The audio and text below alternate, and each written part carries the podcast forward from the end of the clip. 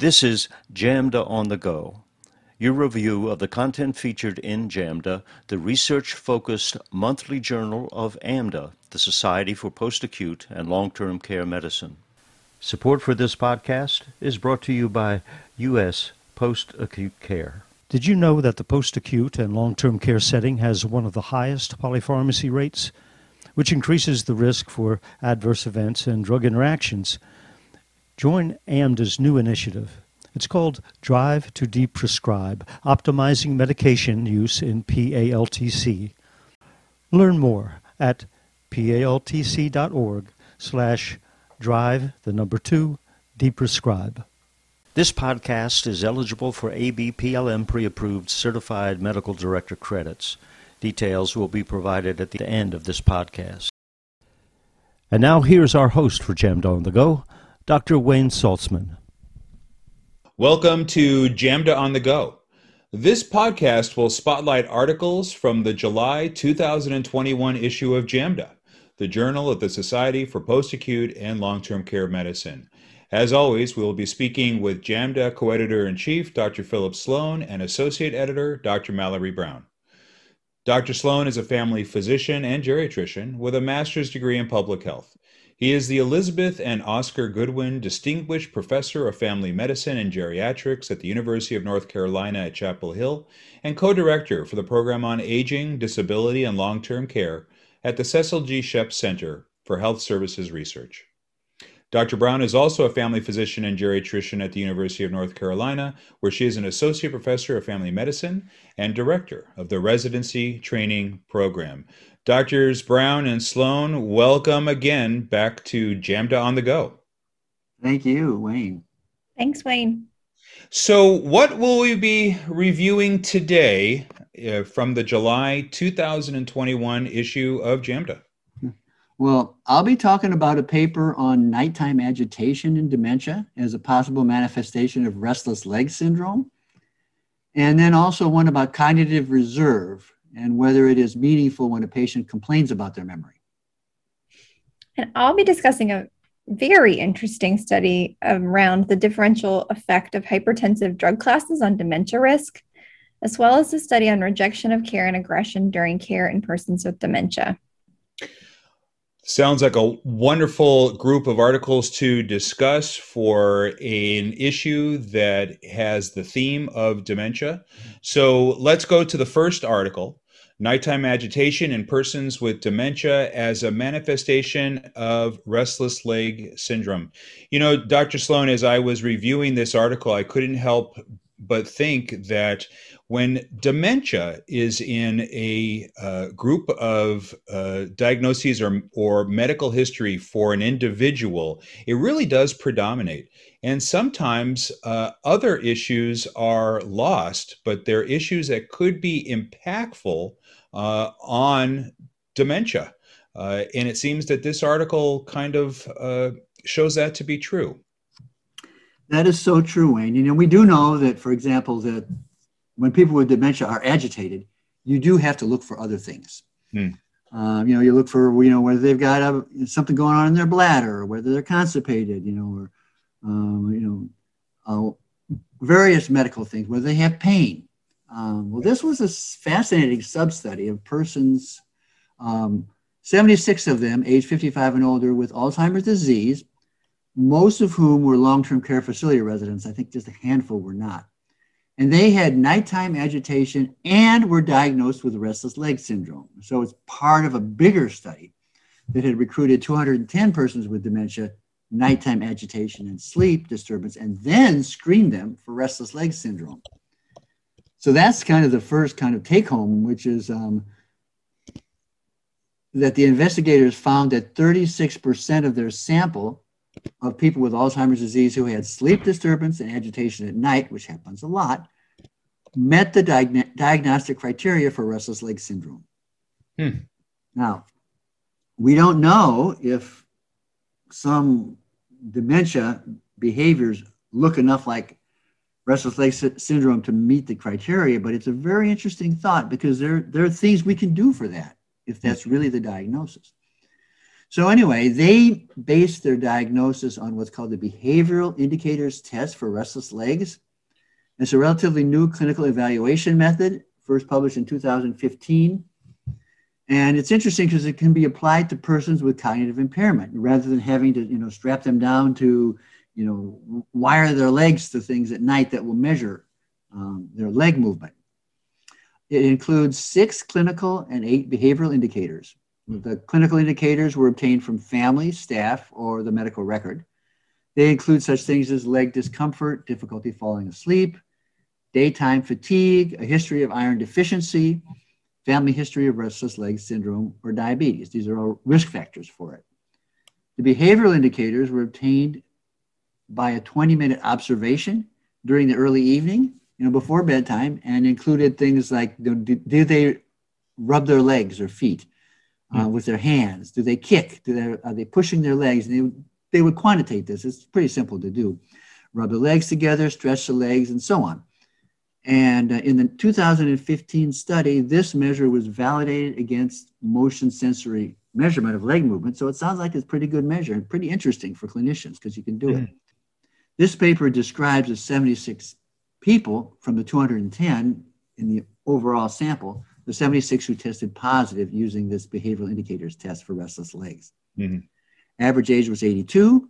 Most were dependent in mobility, with only a quarter able to walk independently. So they were pretty advanced in their dementia.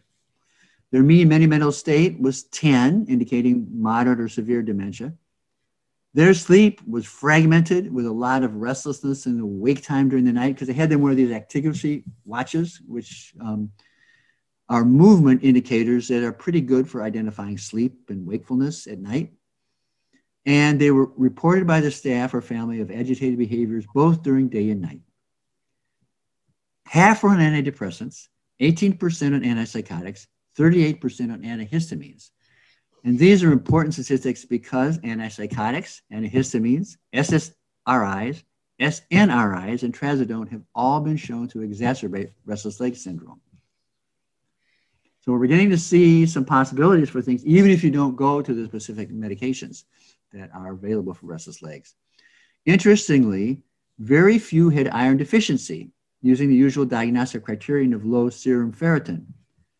But the investigators uh, did find an association between low transferrin saturation and nighttime agitation, and they hypothesized that maybe uh, it's a more sensitive indicator of low brain iron status, which is thought to be a key etiologic factor in restless leg syndrome. Fascinating. if it, yeah, if you think about it, older people don't eat a lot of iron. They don't just they don't need a lot, and especially people with dementia. So very interesting stuff about you know drugs and possibly iron stores is something that might be able to be done about this kind of restlessness at night. So take home messages first, clearly it's to think of restless leg syndrome as a possibility in persons with dementia who show agitation and sleep disturbance at night. After that, I'm a bit unclear what is best to do next, you know, how to do the diagnostic workup and how much to do. I think, you know, figuring out a way to, you know, talk a staff member into doing this, you know, 10, 20 minute observation um, so you can kind of do that test would be a lot better than sending them to a sleep lab or something like that. Mm-hmm. Um, so this is, after all, a descriptive study. You know, we don't have data showing that treating for restless leg syndrome will meaningfully reduce symptoms, which is kind of the next step. But it sure provides food for thought. So, what do you all think about this, Wayne Mallory? Does this is this a change, practice changing study for you? Well, you know, go I. I will. Uh, I'll chime in, uh, Dr. Sloane, and I'll say that um, I took this article in a at a at a higher big bigger picture level. Um, it reinforces a teaching point that I think re- will resonate with with both of you, um, and something that I use all the time in geriatrics. It uh, it just go, it just proves that uh, older adults um, do not follow Occam's razor. The simplest uh, the simplest solution is not always the correct one my my favorite story that I use when I when I teach this point is a is an is an older adult who came to me in consultation for uh, a question of depression. and she insisted she was not depressed, had been placed on a number of antidepressants, and she insisted that she was not depressed, but she was, uh, but her affect was poor. She was um, very tired, um, listless, uh, and her children were sure that she was depressed, and she had sleep apnea. Mm-hmm. Once we addressed the sleep apnea, she was great. So this, um, so this paper for me, um, albeit important, uh, the importance is not so much the dementia and the restless leg as um, look deeper. You know? That's a really good point. I think it's just a nice reminder that um, agitation can be coming from so many different places. And isn't it? It's fairly easy to treat restless leg. So mm-hmm. it's a nice, it's a really nice thing to be thinking about. So for me, it is a practice changer and it, it makes me stop and think a little bit more broadly about the differential. I thought it was a, a great paper. Wonderful discussion. Um, let's go to our next paper uh, uh, Antihypertensive Medication Classes and the Risk of Dementia, a systematic review and network meta analysis. Uh, you know, uh, Dr. Brown, this paper also I, I kind of took at a higher level, although the, the intricacies of, of it are very interesting. Mm-hmm. really what we always do or think about always doing because what we are taught, and actually uh, understanding that maybe we should change our thinking in some ways or think broader about a very common uh, issue such as hypertension. Tell us a little bit more about this study. Absolutely. Um, as a family physician who has not only the pleasure of working in long term care, but also in a full scope family medicine practice, this this paper was really um, really informative, and I so appreciate JAMDA putting out this work. So we all know dementia prevalence is increasing with an expected climb from 50 million cases worldwide last year to more than 150 million cases in 2050. Um, while we remain without a curative treatment, unfortunately, we do know, and we've talked a lot about, several modifiable risk factors that could and should be focused on as preventive strategies. And one of the most important preventive strategy is treating midlife hypertension. Its high prevalence and widely available effective medical treatments make optimizing antihypertensive treatment a potentially promising uh, also inexpensive and scalable strategy to reduce dementia incidence worldwide. Blood pressure controlling medications can reduce the chance of having dementia, but in fact, some are actually more effective than others through mechanisms beyond just lowering the pressures. The literature to date, however, has been varied in the methods and results utilized. And so this particular study set out to systematically review and synthesize the evidence on differential associations between antihypertensive medication classes and the risk of incident dementia. The authors reviewed randomized control trials and prospective cohort studies that compared associations of different antihypertensive medication classes with incident all-cause dementia and or Alzheimer's disease um, over at least a one-year period of follow-up. Ultimately, they took 15 observational studies and seven randomized control trials to be included. Data on antihypertensive medication classes were available for approximately 650,000 participants, and dementia occurred in just about 20,000 of those participants, so about 3% of the participants included. In this network meta analysis, use of either calcium channel blockers or angiotensin receptor blockers was associated with a 12 to 17% lower dementia risk hmm. when compared with ACE inhibitors and beta blockers. Um, compared with diuretics, this reduction was 7 to 11%, but that was not considered significant. I particularly liked this study because of the population based observational studies taking place in regular care, as I alluded to before, um, working in a primary care setting it was it was really nice to see this was done just sort of in regular care settings. Um, they followed guidelines that account for patient characteristics and comorbidities. There was increased, which increased the generalizability to hypertensive patients in real world clinical practice. Mm-hmm. Mm. I'm planning to use the results presented here as I continue conversations in my outpatient practice for sure. So, bottom line, recommending calcium channel blockers or angiotensin receptor blockers as preferred first line antihypertensive treatment for middle aged adults may significantly reduce the risk of dementia. If corroborated in a randomized setting, these findings reflect a low cost and also quite scalable opportunity to reduce dementia incidence worldwide. You know, I don't, you know, I, I don't want to get too techy on everyone here, but um, uh, after I read this paper, I thought about predictive analytics. So, wouldn't it be great to have um, you know someone who you find has hypertension and on your in your electronic medical record it pops up that after analyzing the geography and prevalence of dementia in the in this in this patient's community um, a, their comorbidities family history there you know is a higher percentage of a risk for uh, the syndrome of dementia and would recommend a calcium channel blocker or an angiotensin receptor blocker.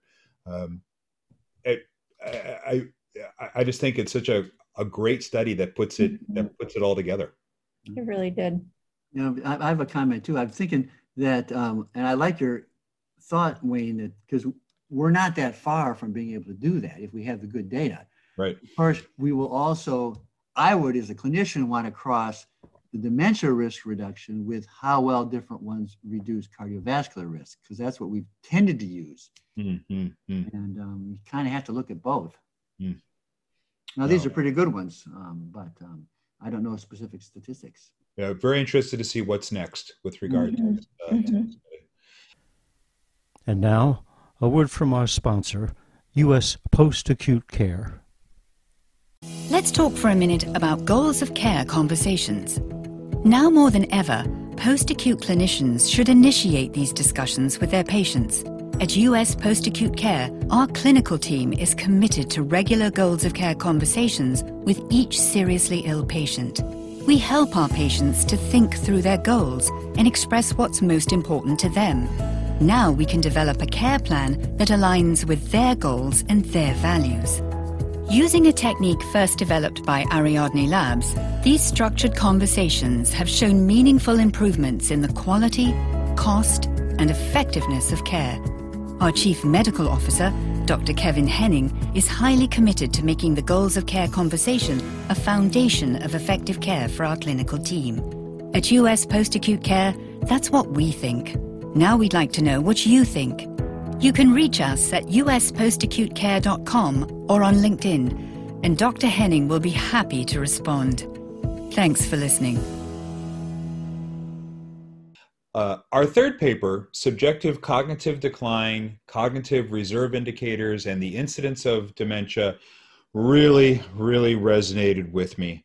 Uh, I uh, am currently very much involved in um, uh, a screening and assessment and management initiative in the in the community, uh, with the goal of trying to get to uh, patients either very early in their trajectory of dementia, or just make sure that they are safe and well at home with the understanding of the consequences of downstream. And so I found this article to be um, extremely interesting with regard to its approach. Dr. Sloane, can you lead us through it?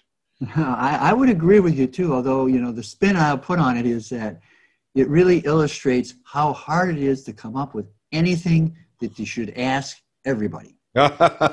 um, and uh, so, anyway, it reports a large longitudinal epidemiologic study of healthy community dwelling adults age 65 and older.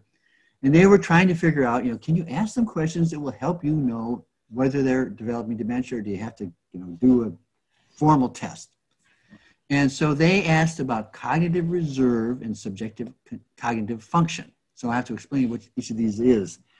Um, subjective cognitive decline was measured by asking two questions. You know, have you tended to forget things recently? And do you have to make more effort to remember things than you used to? Answering either question, yes, classified the person as having subjective cognitive decline. They think they're they're losing it. now, I've tended to, to discount questions like this because I've always felt they were more indicative of anxiety than of incipient cognitive impairment. But this study, after adjustment for covariates such as cardiovascular risk factors, history of head injuries, sensory problems, age, baseline cognition, found that subjective cognitive decline was associated with incident dementia at an odds ratio of 2.4. This is not a real strong association, but it is a significant association. The other thing they looked at was what's called cognitive reserve. And this one I, I have more trouble with because, you know, we, we know about physiological reserve, you know, mm. the amount of something that the body doesn't need to use every day, which is available during times of stress or to buffer against, you know, disease or aging related losses. You know, for example, no young adult needs 125 milliliters per minute of kidney function normally. But it's nice to have this extra capacity, reserve capacity, because um, there are renal function declines due to age and cardiovascular disease, and still, most people just do fine as they get older. Of course. So cognitive re- reserve is a trickier, you know, in this because um, how do you measure that? And so what they did was look at education, occupational complexity and cognitive involvement in late life, you know, where they did Sudoku and stuff like that. Um, when they used similar analytical techniques to control for known dementia risk, they found an association of 1.9 between low cognitive reserve and incident dementia. Hmm. So when I looked at when they looked at the two together, they found that the people with both low cognitive reserve and subjective cognitive decline had the strongest association with incident dementia, an odds ratio of 5.5 before adjustment for other risk factors and 3.6 after adjustment. So, so that's significant. But um, what what do you take away from this from this study, Dr. Sloane? Uh, well, I'm not going to change my practice, and I would not encourage you to do any community screening with these questions. Um, you know, screening for memory, you know, how people think their memory is, it's, it just opens a can of worms, you know, um, not just anxiety, but whole other things. You know, in this study, 44% of people screened positive, you know. I can tell you, I worry about my memory once in a while. Um, I'd like to believe that that's not, that's a pretty normative thing. And that combined with the weak association they found makes asking about memory a bad screening test. You're just going to end up with all kinds of people who are going to um, need to be screened. And uh, it's better to do a simple cognitive screen in all people over 75 or wait for the patient or family member to present with cognitive concerns. That's my opinion. Uh, I mean, this this kind of falls to me as um, the snowflake principle of geriatrics. You know, no two are alike, and you cannot assume one from another. And uh, I, this article made me think of my grandfather may he rest. In his 90s, um, you know, he never knew where his keys were, never, you know, uh, was always asking, Where's this? Where's that? Had 10 grandchildren, of which I was the oldest, and he'd go through every name before he got to mine on the phone. And, and folks thought that he had cognitive issues. Well, after he died, we realized that he had been managing six mutual funds on his own and uh, with significant return. So all I can say is we need a little bit more work on on how we are going to address this issue of screening so that we don't open up a whole a whole can of worms. Now we could spend a we could spend a whole hour just talking about oh, yeah. oh, these yeah. issues because it's oh, very yeah. tough to know. I mean, we know it's an important issue. D- dementia is a big, big problem. Absolutely. And worry about dementia is a big, big problem too. Absolutely. Our last uh, paper, Rejection of Care and Aggression Among Older Veterans with Dementia, the Influence of Background Factors and Interpersonal Triggers. Uh, this article will resonate with mm-hmm. anyone who has set foot into a long term care setting to provide uh, care. Um, uh, probably the most frustrating thing for staff is the individual who uh, who has uh, the finding of dementia and has um, aggressive behaviors in which care cannot be provided. Uh, and everyone just kind of throws up their hands at some point without knowing what to do. So, Dr. Brown, tell us about about this article and what it shares with us. You um, have have really, I think, hit the nail on the head, Wayne. We know aggressive behavior and the rejection of care we provide can throw off even the most trained and seasoned individual working in a long-term care facility. These behaviors interfere with providing high quality care, unfortunately. We can all likely think of at least one example where it's led to the increased use of psychotropic drugs, physical restraints, injuries, and increased burden to the caregiver. So I think this study is really important uh, in thinking about ways that we can support our folks with dementia, particularly veterans with dementia. Wow. So they, um, the authors define distressing behaviors um, and said distressing behaviors are often an expression of an unmet need that arise from two interacting sets of conditions. So the first is often background factors or individual characteristics that are relatively stable. These include sociodemographic attributes, underlying health, functional, and psychosocial status, and then also proximal factors, which can be compromising fluctuating states of physical and psychological unmet needs and environmental conditions that trigger the occurrence of behaviors. However, exactly how specific proximal factors such as interpersonal relationships interact with background factors to influence the rejection of care and aggression remains unclear. Taking this a step further, service in the military is an additional background factor that likely contributes to an individual with dementia's behaviors. Managing behaviors, behaviors utilizing the need driven dementia compromised behavioral model has not been studied previously in veterans. So, the study highlighted here aimed to test the relationship between background factors, interpersonal triggers, rejection of care, and aggression among veterans living with dementia in long term care settings. The authors used a mixed method secondary analysis of program evaluation data from the Staff Training in Assisted Living Residences Veterans Health Administration Intervention, or the STAR VA, studying 315 older veterans. The authors hypothesized that both interpersonal triggers and age, marital status, education level, and a history of combat exposure, cognitive and functional status, and anxiety and depression symptoms would all have direct effects on rejection of care and aggression. Rejection of care was directly affected by interpersonal triggers and background factors such as depression, anxiety, and cognitive status. Aggression was directly affected by both interpersonal triggers as well as functional status. Both function and depression had indirect effects on aggression, likely related to the frustration of, of that particular individual. Seemingly logical, as the disease state advances in dementia, one has more need for assistance, and the more frustrated that individual may become. The findings highlighted here emphasize the importance of developing and implementing interventions that improve those interpersonal relationships, which can turn, which can in turn improve comfort and hopefully decrease anxiety. The results also support targeting modalities of treatment for those with depressive symptoms who also have dementia, um, and that's been supported in studies in the past. Wayne, Phil, any takeaways for you for this article? You know, Dr. Brown, as I'm as I'm listening to you um, wonderfully describe the takeaways from this article, I, I, I am remiss to think that I might be um, uh, um, uh, taking two lowest. Uh, I'm going to start over again.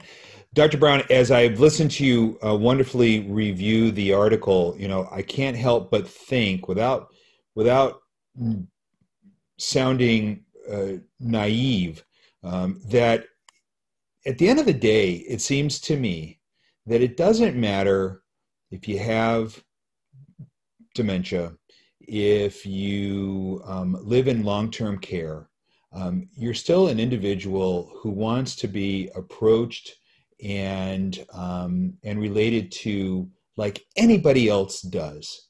And you know i think we learn in our lives you know that if we approach somebody in one way it's going to Um, it may it may solicit a response that we don't want, and we've also learned the power of the word no and what that triggers, especially for those of us who have had toddlers in our lives at one point or another.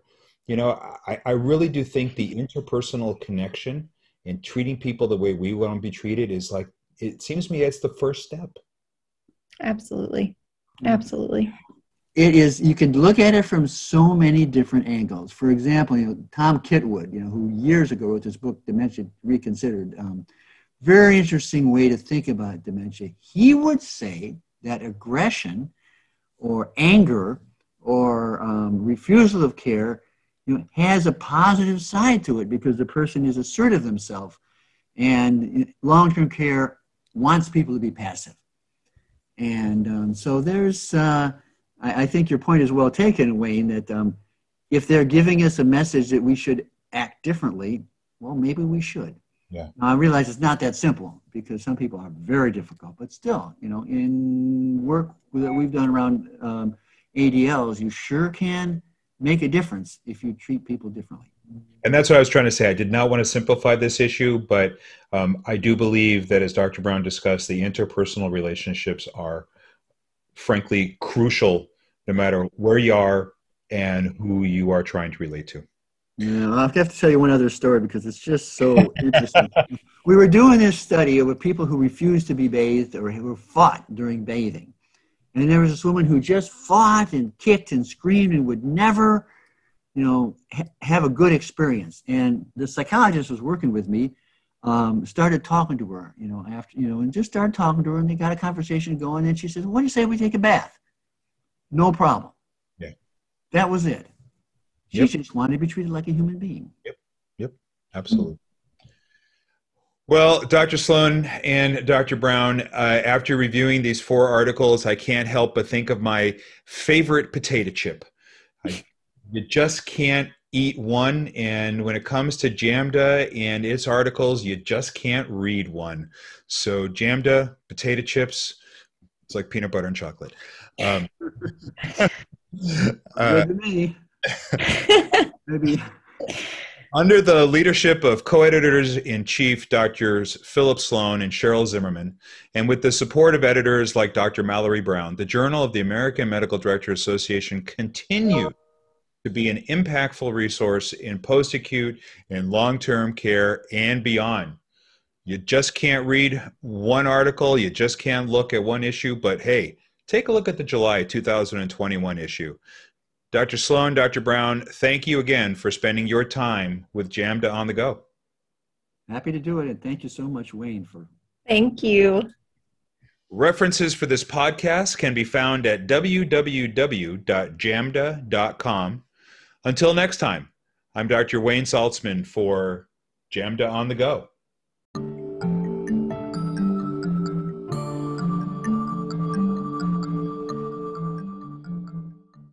Support for this podcast is brought to you by U.S. Post Acute Care.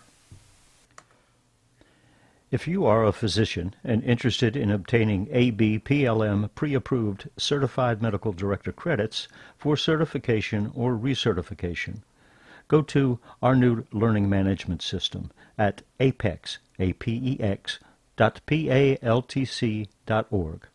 Click on podcast and follow the link to this latest episode. Thank you.